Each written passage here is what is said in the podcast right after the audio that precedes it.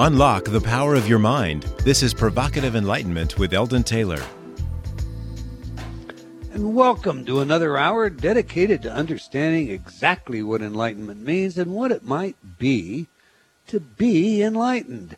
Indeed, an hour devoted to learning something more about ourselves, an hour designed to help us integrate all of our knowledge and perhaps even challenge some of those old ideas about the world we live in and the people we have become. This is an hour where we strive to evaluate knowing as inseparable from the total experience of reality. I'm Eldon Taylor, and this is Provocative Enlightenment. Now, every week we share some of your letters as our way of respecting the very important role you have in making this show successful. Last week, our guest was astrologer Linda Sherman, and she shared some predictions with us. According to Linda, the banksters, put that word in quotation marks, have us in a depression, one that the economy does not recover from until 2020. She also predicted a major quake in California and Mexico between May and June of this year. And she told us of a promising new source of power that will be developed around 2020 surmising that it might be as a result of hydrogen fusion. So Celestial B from our chat room commented, my prediction about psychic predictions is that many grains of salt should be in one's hand to go with them. Chanel wrote, you pretty well pointed out how often astrologers are wrong, the pseudoscientific nature of astrology, and you asked direct questions like what were the earnings from investments she suggested, her answers either ignored your points or dismissed them with remarks like she was not a licensed investment counselor. Sorry, I found the whole matter pointless. Kevin wrote, How does she explain all of the things that don't come true?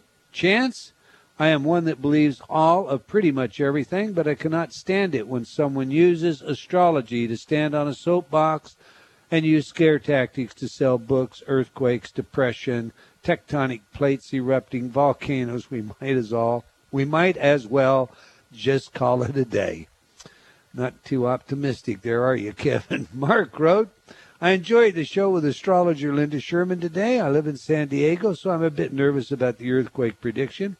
One comment I have is that predictions, like prophecies, can be impacted by prayer, affirmations, and positive intentions, especially when done by many people. No guarantee they will avert anything, but who knows? They just might do so, at least to some degree. Of course, it's always a good idea to be prepared in basic survival skills and first aid and have a place to store some water and food. Now, Maria wrote, Not everyone will have the means to pick up and move their life according to a prediction. I choose to live my life in a city I love. I am connected in a proactive way to all the beautiful things in my life. The hurdles are the thorns, igniting the understanding of how wondrous my gifts truly are. Ginger asked, What did you mean when you told the bipolar caller that she needed to trust in who she really was, the divine nature? Did you mean something like have faith? Okay, now, actually, Ginger, what I meant, I, what I meant was more like finding that noetic information within that informs us of the truth of our being.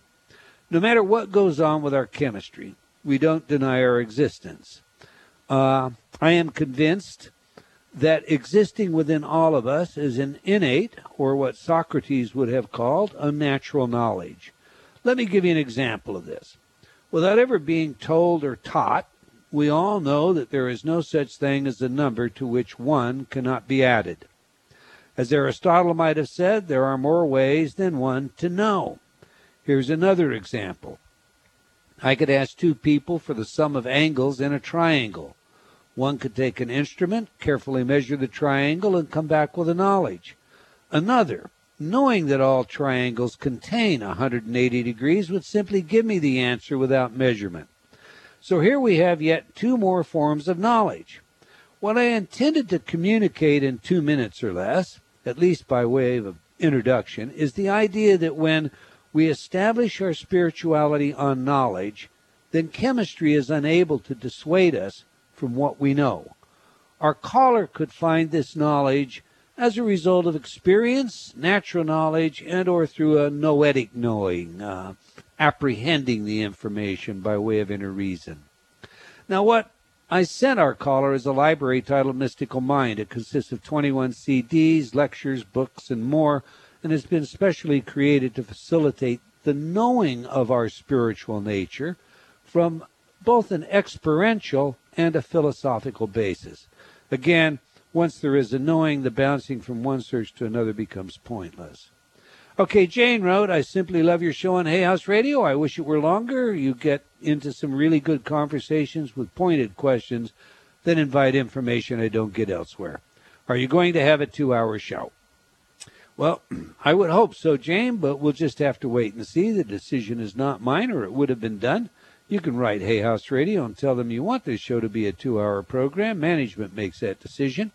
But while I'm on the subject, I want to thank all of you out there for consistently, week in and week out, keeping us at the very top of the station's ratings. Thank you. Now, finally, I saved the best for last, Ravinder. Uh oh. Ben wrote, Ravinder, I often love your softer perspective on Eldon's show, Provocative Enlightenment. Behind every great man is a great woman. Thanks for your work. Now, you know, the man speaks the truth, girl. And you know, today is Valentine's Day. So I have something for you. Happy Valentine's Day, sweet love. Will Oh you be my. Valentine? Oh my gosh, he cheats everyone out there. We always have this deal that we're not doing anything. And then he cheats. And I just got the most beautiful gold heart shaped necklace with a dozen rubies encrusted around it. It is absolutely gorgeous. You're a cheat, though. Yeah, A little bit. All right. That's all the time we're going to take for letters and mush today. But I do invite you to opine by sending your email to Eldon at eldontaylor.com or by joining me on Facebook. You can also just leave comments on my website. We can't get uh, all your letters on the air, but they do impact our programming, and I do thank you for your support. Now to today's show consciousness in the universe. Many who are attracted to, you know, the so-called New Age movement find physics to be of a special interest. It's as if, in my view, that they need to validate their feelings and beliefs by insisting on evidence from science, and physics is the master science to those folks. So it's common parlance to hear about consciousness creating the universe. Usually, the double slit experiment is referenced as evidence a priori that mind enters matter, influencing the manifestation of either the wave or the particle. From there, we typically hear about the holographic universe unfolding as we unpack our thoughts. And then it's time to get out the random number generator findings, and voila, the final nail is delivered. Now, when you take this information to the physicist, most will discredit the interpretation entirely. In their view, there exists a number of alternative explanations for your interpretations, and they make much more sense than the idea of mind creating and or manipulating somehow matter. Now that said, there is a price to pay if as a scientist you decide to agree with those nutty new agers, and that price may cost you your career. Some dare to step forward, however, and call it as they see it. Our guest today is just this sort of scientist, and I'm excited about his appearance on today's show. Dr. Stuart Hameroff is an anesthesiologist and professor at the University of Arizona. He is known for his scientific studies of consciousness. Dr. Hameroff received his bachelor's degree from the University of Pittsburgh and his MD from Hahnemann University Hospital, where he studied before he became part of the Drexel University College of Medicine. He took an internship at the Tucson Medical Center in 1973. From 1975 onwards, he has spent the whole of his career at the University of Arizona, becoming professor in the Department of Anesthesiology and Psychology and associate director for the Center of Consciousness Studies both in 1999, and finally emeritus professor for anesthesiology and psychology in 2003. So let's get him in here. Welcome to Provocative Enlightenment, Professor Stuart Hameroff. Thank you, Eldon. It's uh, nice to be here. Ah, it's our pleasure, sir. Let's begin this way. You're you're a professor of anesthesiology and psychology, in Arizona, and you have co authored and co edited papers with physicist Sir Roger Penrose of the United Kingdom, and he is, by most accounts, Stephen W. Hawking's mentor. So I love the story of how your collaboration came about. How about sharing that with our audience? Well, Eldon, uh, I had been interested in consciousness from my undergraduate days, from a philosophy of mind uh, class, and then in medical school was uh, oriented towards uh, the brain mind specialties, neurology, psychiatry, neurosurgery. Uh, but I became very interested uh, during a research elective in a cancer lab in how cells divide and how the chromosomes are pulled apart perfectly by structures called microtubules inside the cell. And then it was discovered in 1972 that neurons of the brain are all full of these microtubules and actually are constructed of them. And I, I became somewhat uh, obsessed, you might say, with how they process information and that they might be functioning as molecular scale computers inside neurons underlying consciousness. Now, most people look at consciousness in the brain as emerging from complex computational interactions among neurons acting as simple bits or switches. But if you right. look at a single cell, like a, a paramecium, which swims around, finds food, finds a mate, avoids predators, can learn, has sex with a mate, it doesn't have any synapses. It's just one cell. So if a paramecium can use its microtubules to be that clever, I figured that neurons might be using microtubules to underlie consciousness. So I became interested in uh, in, in computation, classical computation, in microtubules underlying consciousness, which increased the capacity of the brain enormously because each cell, rather than being a single bit, was something like uh, 10 to the 14th bits per second or operations per second. And so I was making that argument through the 70s and 80s, uh, many meetings and articles, and a book I wrote in 1987 called Ultimate Computing. Uh, but then uh, one day somebody said to me, Well, let's say you're right, and we have all this computation going on inside the neuron, and the brain's much more uh, rich than uh, we think. But still, how would that explain consciousness? How would that explain how we can have uh, feelings, experience, and uh, and what we call consciousness, conscious awareness. And I had to admit that I was uh, I was stumped. I didn't know. Now, fortunately, at that time, I uh, I read a, a book by by Roger Penrose. In fact, somebody suggested I read it, called uh, "The Emperor's New Mind," and right. uh, in it he argued against uh, against um, computationalism per se, arguing that there must be some type of uh, quantum physics going on. And his arguments for that were, were through philosophy and through Gödel's theorem. And uh, I didn't quite get all of it, but I did have a deep intuitive sense that he was onto something and that consciousness was something more than computation. And moreover, his quantum explanation tied consciousness to uh, the fine scale structure of the universe, space time geometry. And this kind of blew my mind because I hadn't really studied quantum physics at that at that point. Uh, and yet, again, he it, it seemed intuitively correct. There was something more to it, but he didn't have a good quantum computer uh, for his quantum computations leading to consciousness. He was saying, well, maybe a neuron could be in a superposition of both firing and not firing, but I thought mm-hmm. neurons were too big for that. And I thought to myself, well, maybe microtubules are the quantum computer that Roger Penrose needs, and maybe his objective reduction mechanism, quantum physics mechanism, for consciousness was the mechanism I needed. And so I wrote to him and suggested microtubules were his quantum computers, and he liked the idea, and we soon met and uh, began to collaborate in the early 90s. Now, my understanding was you. I mean, uh, he actually answered your letter, and, and you flew over, and uh, and you spent uh, two or three days together. Is that right? Well, something like that. I uh, I had a, a trip planned to England for a, a, a meeting, and I wrote to uh-huh. him, and he wrote back. This was before email, at least for me, in the early '90s.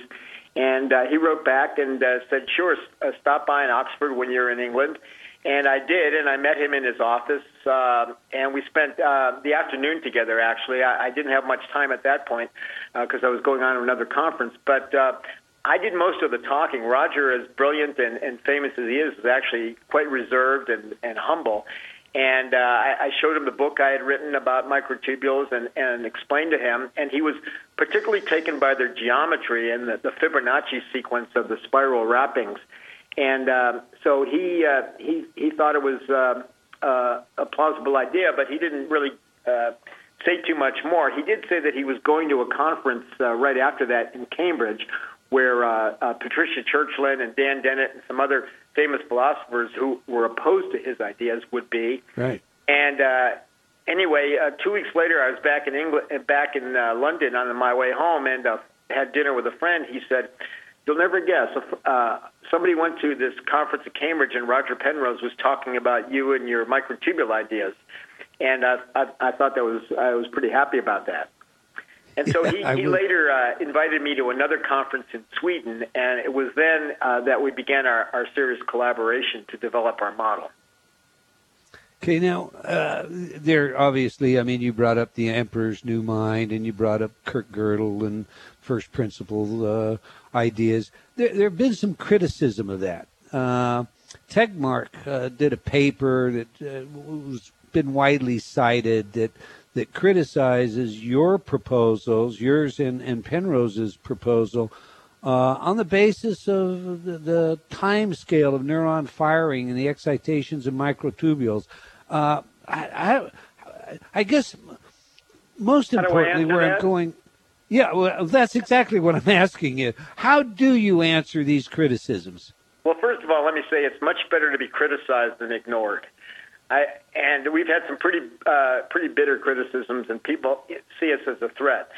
Tegmark uh, wrote a paper in 2000 that said that where he calculated the decoherence time of a microtubule.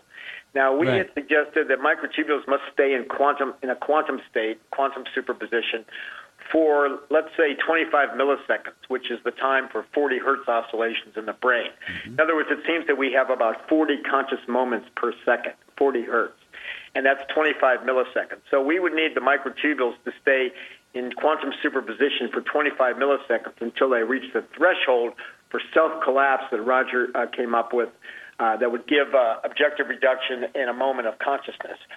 So um, 25 milliseconds was was what we uh, were suggesting. Tegmark uh, came up with a formula uh, from which he calculated the decoherence time, and he came up with a uh, a model, a quantum model of microtubules of his own, which wasn't really our model. He kind of made up his own quantum microtubule model, where the superposition was between solitons separated by 24 nanometers, and he calculated a uh, a decoherence time of 10 to the minus 13 seconds, which was uh, uh, 11 orders of magnitude too fast for Right. our uh, for our purposes. Um, so it was a theoretical argument, and at that time, all we had was theory against theory. But I asked a couple of my physics colleagues, Jack Tuszynski and um, we uh, and Scott Hagan, and we wrote a uh, I did a calculation using Tegmark's own formula, but corrected it for the model that Penrose and I had developed, the orchestrated objective reduction or Orch OR model, and Right. um, the uh, the superposition separation distance that he had was seven orders of magnitude larger than what we had proposed. So that was seven orders of magnitude right there. And there were several other uh, uh, assumptions that he neglected. So we, using his own formula, we re- recalculated and came up with a decoherence time in the order of up to 100 milliseconds within our purposes. And we published that in the exact same uh, journal, Phys Rev E, that Tegmark um, had published his critique in. So we answer that theory versus theory. But what's happened in recent years that's, that's more important, uh, beginning in about 2006, scientists began to find quantum states. Well, let me back up and say the, the, if you want to build a quantum computer in the laboratory, people do it at absolute zero temperature because uh, uh, temperature and heat disrupts quantum uh, states. And so uh, Tegmark and others would put the body temperature, brain temperature, 37.6 degrees in, and say that's way too warm, that you need to be, uh, that the vibrations would kill the quantum states. But we thought that nature was more clever than that and could use the heat to generate the quantum states. But that was, again, theory versus theory. But beginning in the 2006, 2007, a number of articles began to appear reporting on experimentally observed quantum states in warm bio- warm biological systems. For example, in photosynthesis, that when plants absorb photons and convert it to electronic energy and chemical energy to make food, that the electronic uh, energy is, is transported through the plant cell in a quantum state of, of exploring all possible uh, pathways, which is the most efficient possible use of the energy. And so that showed that quantum biology is real, that um, that, quantum, that living systems can use um, uh, quantum states at, at warm temperature. And more significantly, in the last two or three years, uh, a man named Anirban Bandyopadhyay, an Indian uh, scientist working in Japan at the National Institute of, Mental, of uh, Material Sciences in Tsukuba, has been studying individual microtubules at room temperature, at warm temperature, and has found quantum states lasting up to 100 milliseconds. And more importantly, resonance peaks that microtubules, when vibrating at specific resonances, go into what looks like almost superconductive quantum states. So there's now experimental evidence for quantum states in microtubules at warm biological temperatures approaching 100 milliseconds. And that paper will be coming out in Nature, Nature Materials, in the next uh, next few months.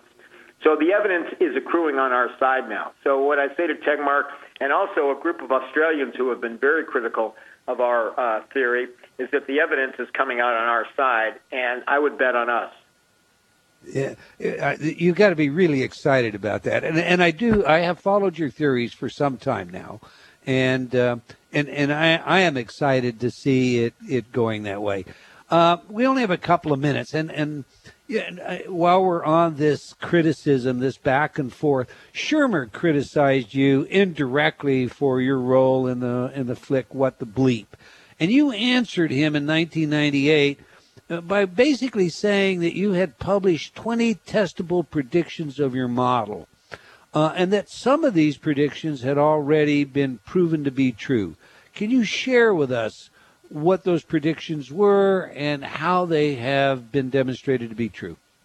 Right. Well, um, uh, Shermer wrote an article in Scientific American, and he did criticize me for uh, criticize the movie and me in particular. But what I said about what the bleep was, I don't necessarily agree with everything that was said by everybody in that film, but I stand by what I said. And moreover, it's entertainment. He should just lighten up and get a life. But as far as the, the 20 uh, testable predictions, um, a number of them have come true. The most significant being uh, the one I just mentioned, showing quantum states in uh, in microtubules at warm biological temperature. That that really takes the cake because it makes the other ones uh, uh, not that significant. But one, uh, I'll give you a couple other examples. One was uh, people would say, okay, let's say you're right, and there's quantum states in microtubules in one neuron in the brain. How does that get to throughout the brain and traversing noisy synapses and membranes. And uh, I suggested, uh, we suggested that uh, there are um, that that this happens through what are called gap junctions or electrical synapses. In that uh, now these are a different type of connection between neurons other than chemical synapses in which the neurons are separated. Gap junctions Professor, actually connect one neuron to another and make make the Professor Hameroff. Uh, I'm, I'm going to have to hold you there. We've got a hard break on it. We'll pick this right up when we come back from the break. Uh, the book is Consciousness and the Universe. This is a wonderful book. Uh, you're listening to Provocative Enlightenment. I'm talking with Professor Stuart Hameroff, and when we come back, we'll take your phone calls. Now, if you're not already in a chat room, now's a great time to get in there, watch the film, join the conversation. So just go to eldontaylor.com forward slash chat. Stay tuned. You don't want to miss what's coming up after these words from some of our friends.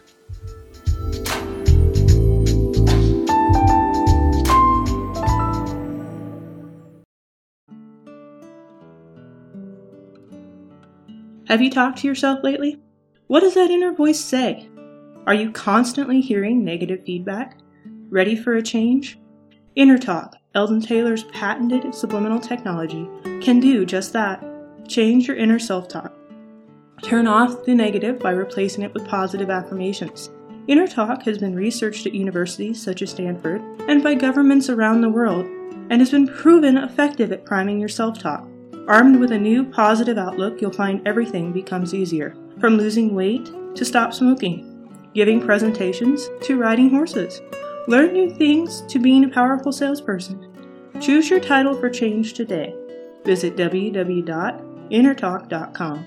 That's I N N E R T A L K.com. Innertalk.com.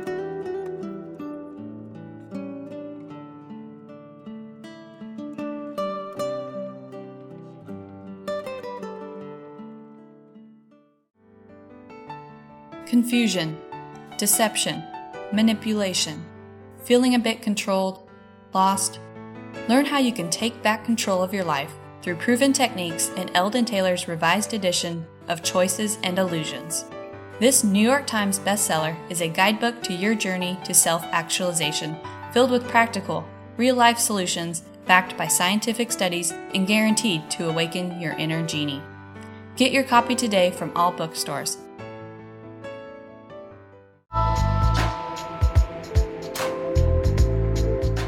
Unlock the power of your mind. This is Provocative Enlightenment with Eldon Taylor. Welcome back. If you just joined us, we're discussing, uh, well, actually, we're discussing the nature of consciousness uh, in the universe. Uh, I referred earlier to the book Consciousness in the Universe. It's a book that uh, I have enjoyed very, very much. It's 1,100 uh, plus pages. Um, it's edited by our guest today, uh, Professor Stuart Hameroff, and uh, a man that he has collaborated with, Sir Roger Penrose, the brilliant physicist in the United Kingdom. I would strongly recommend this book, but if if you just joined us, we're speaking with author, research scientist, and physician Professor Stuart Hameroff. Uh, but before we get back to today's show, I want to invite you to once again like our Facebook uh, fan page for Provocative Enlightenment Radio. As a fan of the show, you will always know where we are, what's on next, and from time to time we have some special incentives for you. I would also like to invite you to join me on Facebook while you're there. And if you like our show, do please spread the word. We genuinely appreciate your support. All right, let's get back to the show.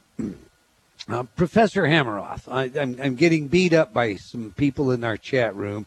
I, am and it's my fault. I'm being selfish. I, I, I really welcome the opportunity to just ask you questions one on one, but but perhaps we're going a little too fast. So I'm going to ask you, if you would, to kind of recap what you discussed in uh, in the first half of the program in very simple layman terms as to what that means for the average person.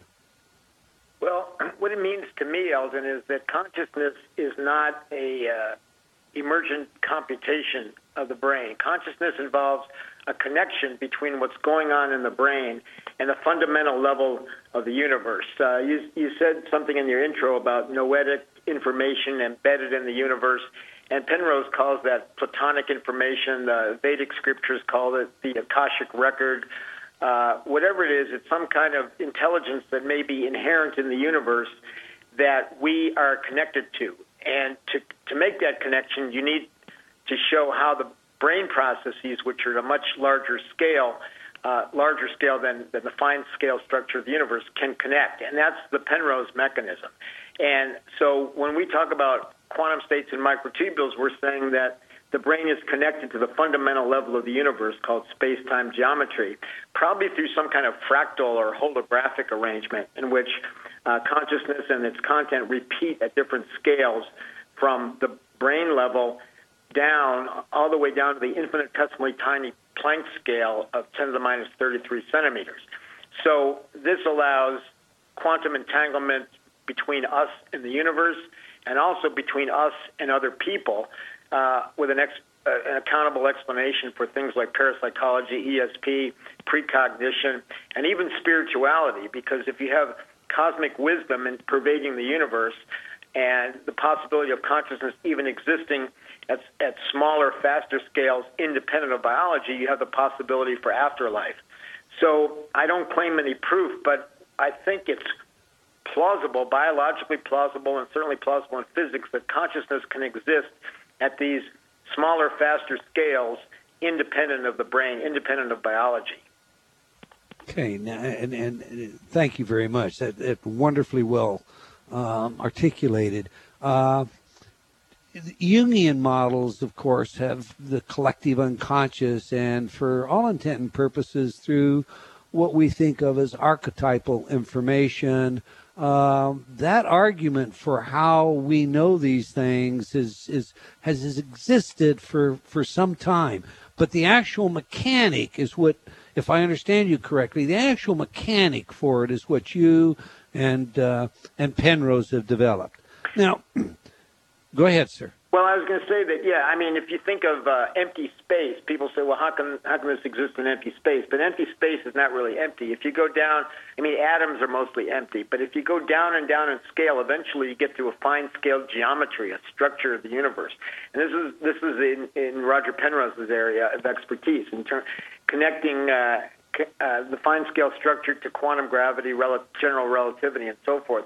That there's information there, and that's it's Platonic information or the um, collective collective wisdom, collective unconscious, you know, Akashic record, mm-hmm. whatever you want to call it. Virtually every uh, spiritual tradition has some uh, has some description of this, and the mechanism that we came up with shows how our brains, through quantum states and microtubules, can connect to this fundamental level.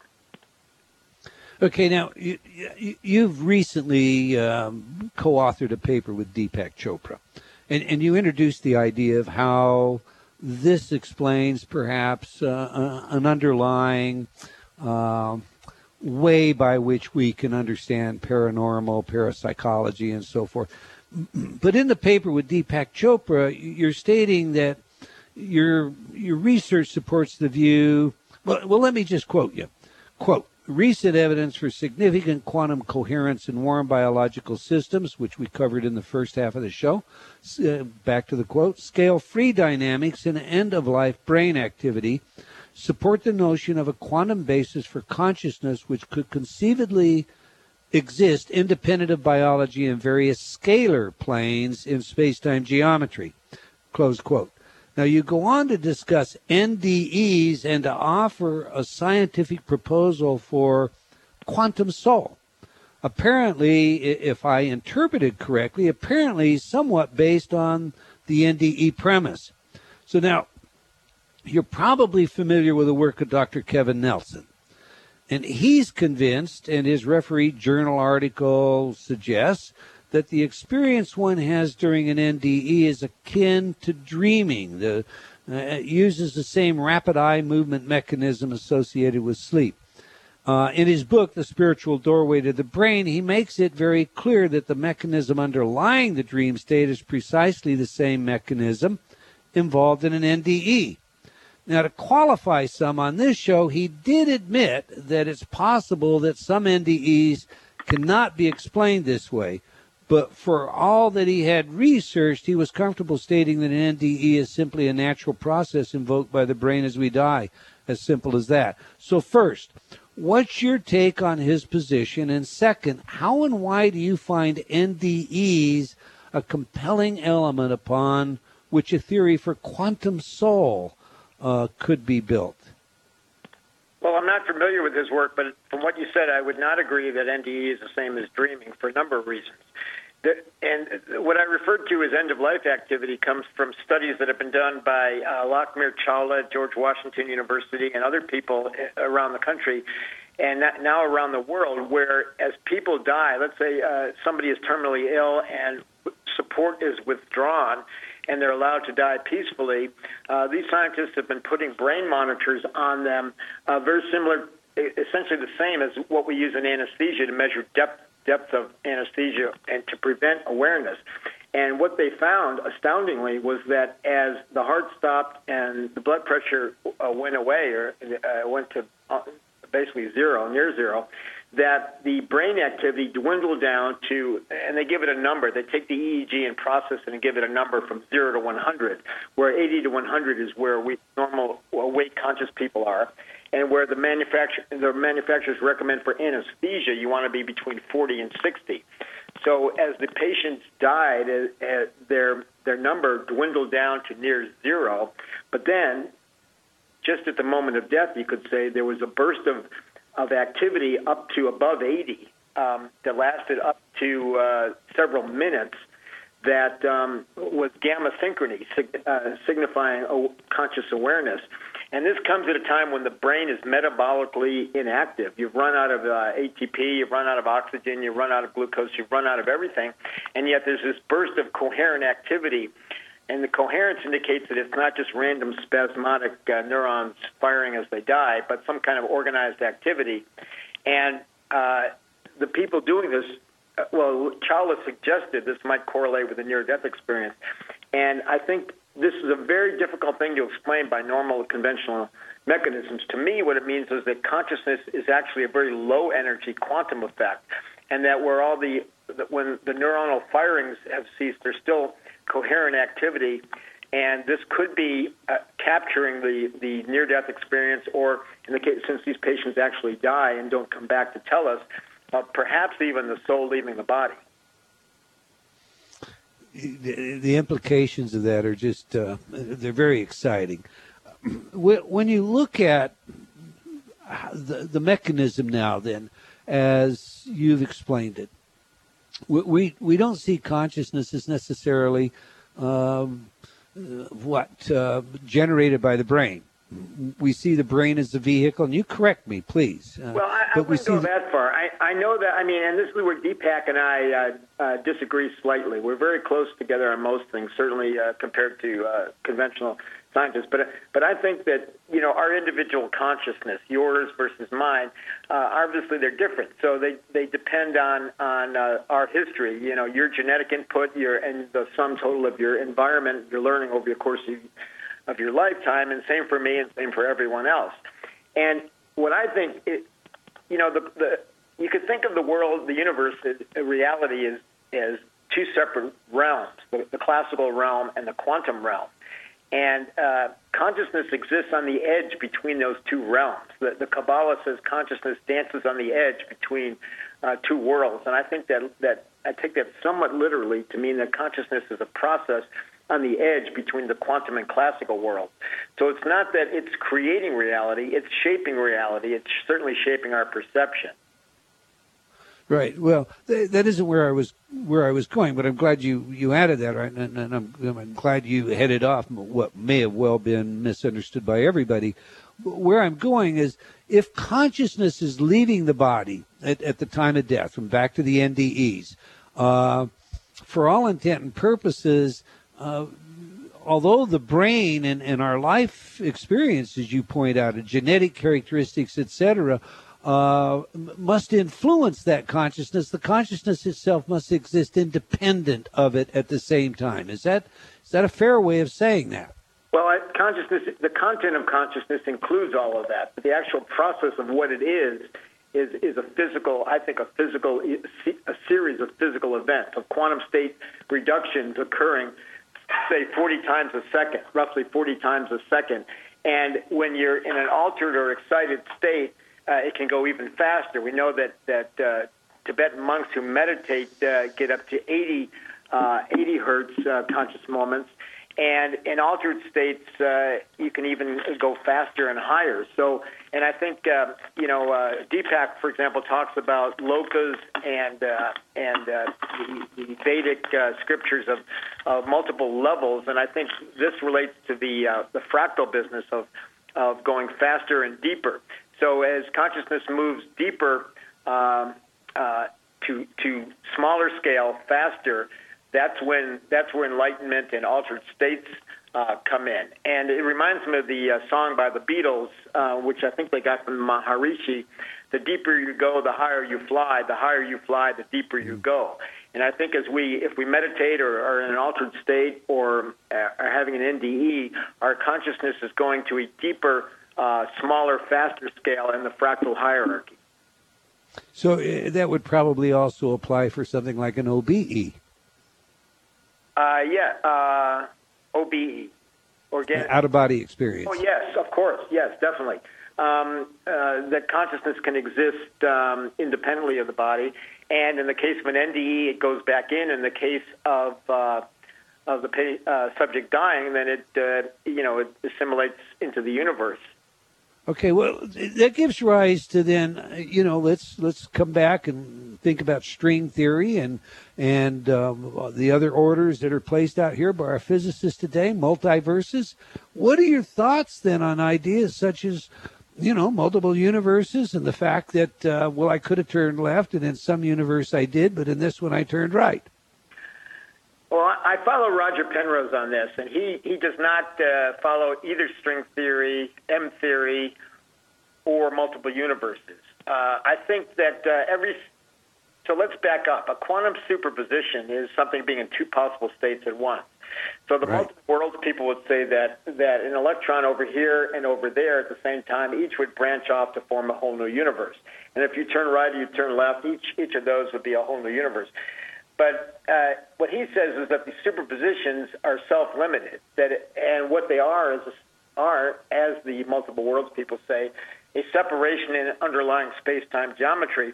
But there's a there's an instability. They're unstable, and after a time t, will reduce to one or the other. So you don't form a whole new universe. You have a little shredding of the universe locally, um, but it self collapses and and you pick one or the other. And the choice of which you pick which is chosen um, is determined by is influenced by Platonic values and, and, cosmic wisdom. So I don't think you need multiple universes, uh, and, and, string theory leads to the M theory idea. So the Penrose physics really gets around that and avoids the need, the need for either. Okay. Uh, while we're just pursuing this, then let's let's look at you know phenomena, very specific phenomena. Um, you introduced that idea when you, you essentially said that uh, the theory uh, would explain paranormal activity. Uh, how about reincarnation? I, I, why don't you talk to us about how you see time uh, and consciousness, and and then draw out um, your explanations of reincarnation? Well, uh, that's several questions. So let, let, me just talk about time first. You know, out, outside of consciousness, there's not necessarily a flow of time or an arrow of time. So it could be that consciousness creates this perception of time moving forward.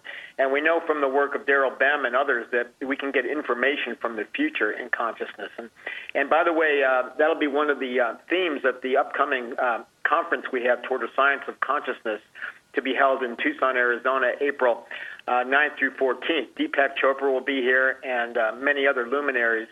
And Deepak's giving a special workshop and will be in a session with Leonard Mlodinow on War of the Worldviews. But but time is, I think. If you got a website for that, I mean, you know, give all the details to our audience while we're on it.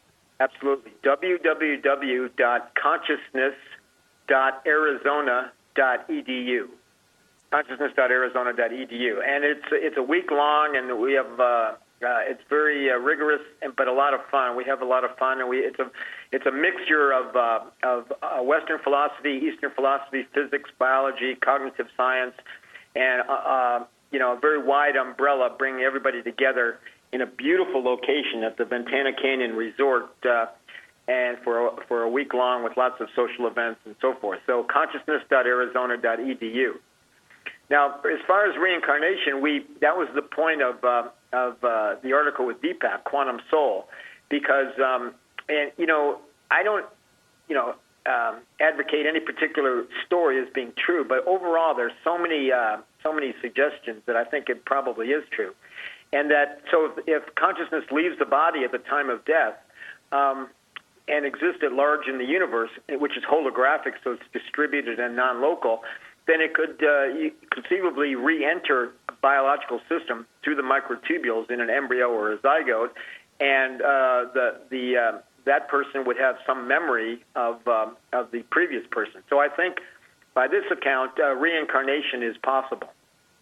Okay, now uh, I think the relevance of time is: Do you see reincarnation as uh, necessarily being uh, progressive in the way we see time, or uh, I mean, there are there are stories of reincarnation, uh, individuals that have uh, argued for past lives who have lived future lives to return to later lives. In other words, they live sometime in the future and then they're back, uh, maybe living in the in the 21st century today. Do you see that as a possibility in how consciousness would work with, I'll put time, space in quotation marks? Well, I think it's possible. You know, we don't know for sure, but until we understand what consciousness is, you can't rule that out. I mean, I get a lot of flack from uh, conventional scientists and philosophers and, and what I say to them is until you can, you know, about suggesting out of body uh, consciousness and non locality and so forth, but I say to them until you can explain consciousness in the brain, which they cannot, then you can't say that, that these other things are not true. So um, it's a very exciting time because we're getting a merger of like Eastern philosophy that I've learned through Deepak and others and, and my colleagues in India with quantum physics. I kind of call it the uh, Quantum Eastern Alliance because I think when you put quantum physics together with Eastern philosophy, that's where the progress is going to be made in understanding the brain. Now, now how does Roger Penrose deal with this? I, I mean, I understand, at least at one time in 2010, he was an atheist. Well, I asked Roger about that once because I said, you know, your idea of Platonic uh, wisdom or Platonic values is could be looked at as something like God, and he said I don't find God a useful term.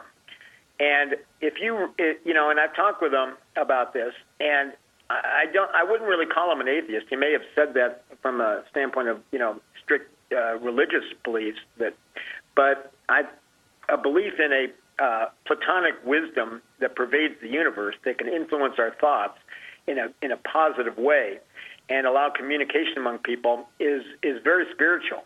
Uh, so it's a matter of terminology. I, I think his views are very spiritual, whether he would call it that or not. And uh, right. he's aware of that.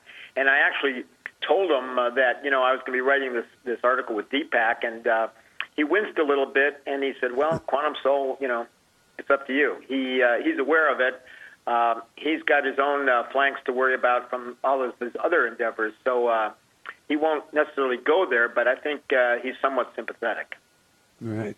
I, I, I, you know, I can still remember a brief uh, history of time and listening to Hawking say, you know, in the beginning there was singularity and singularity divided itself and I, the singularity divided itself. As you know I, I've read something very similar to that in in the Vedas in, in the um, you know the biblical accounts in, in, in all of the extant living religions. I let's let, let me ask you this. We uh, you know, you, the, we think of the soul, we think of uh, our processes we go through. We've talked about how consciousness is independent of the brain, and yet we know that if you damage the brain, it damages the individual. In fact, the classical case, say Phineas Gage, is well known among those who look into these matters. You know, damage in the area of the brain, in his instance, diminished. Uh, moral reasoning. It was lost. We we know about hormonal functions uh, and and how they can change mood states and and basically affect personality. We also know about P300 waves that indicate that before we have a conscious uh, thought, it's given to us by the unconscious. All of this might tend to suggest to us a couple of things. Uh, maybe consciousness is a prisoner in the brain maybe uh, there isn't any such thing as free will. Uh, it's all predetermined. Uh, how do you see the, this uh, quandary of philosophical questions that arise out of your model? Well, first of all, you, raised several issues there. As far as free will and the uh, and the the P300, I think you were referring to the sort of readiness potential that if you if somebody's yes. going to move their finger and you record from the brain, there's all this activity well before they tell you they decide to move their finger. And that's right. been, I think, misinterpreted to mean that the subconscious is what moves the finger, and we have this illusion afterwards that um, that we decided to, and, and that's really the mainstream view. And I think it's it's very unfortunate and wrong. And you can get it, you can totally get rid of that problem by bringing in backward time effects in the brain, which were shown experimentally by Ben Libet in the 1970s and have been validated over the years by Dean Radin and Dick Bierman and now Daryl Bem showing these backward time effects. So, Professor um, Hameroff, you know, I love to ask a question that leaves us dangling just at the end of the show. And I say that facetiously. We, yeah, we've got just about less than a minute. I want our audience to know how to get to you, how to follow up on your research. Please share that with us in about 20 seconds. Okay, my website, www.quantumconsciousness.org. Quantum Consciousness, one word, .org. And uh, come to the conference or follow it online or get the videotapes uh, toward a science of consciousness www.consciousness.arizona.edu. Okay, well, you can see why we need a two-hour show. I could, yeah, we, I have really enjoyed having you uh, on the show today, and I'm sure our listening audience has as well. We've thank come to the end of another hour of provocative enlightenment. I want to thank you all for being here, and wherever you are in the world, until next time, remember, believing in yourself always matters.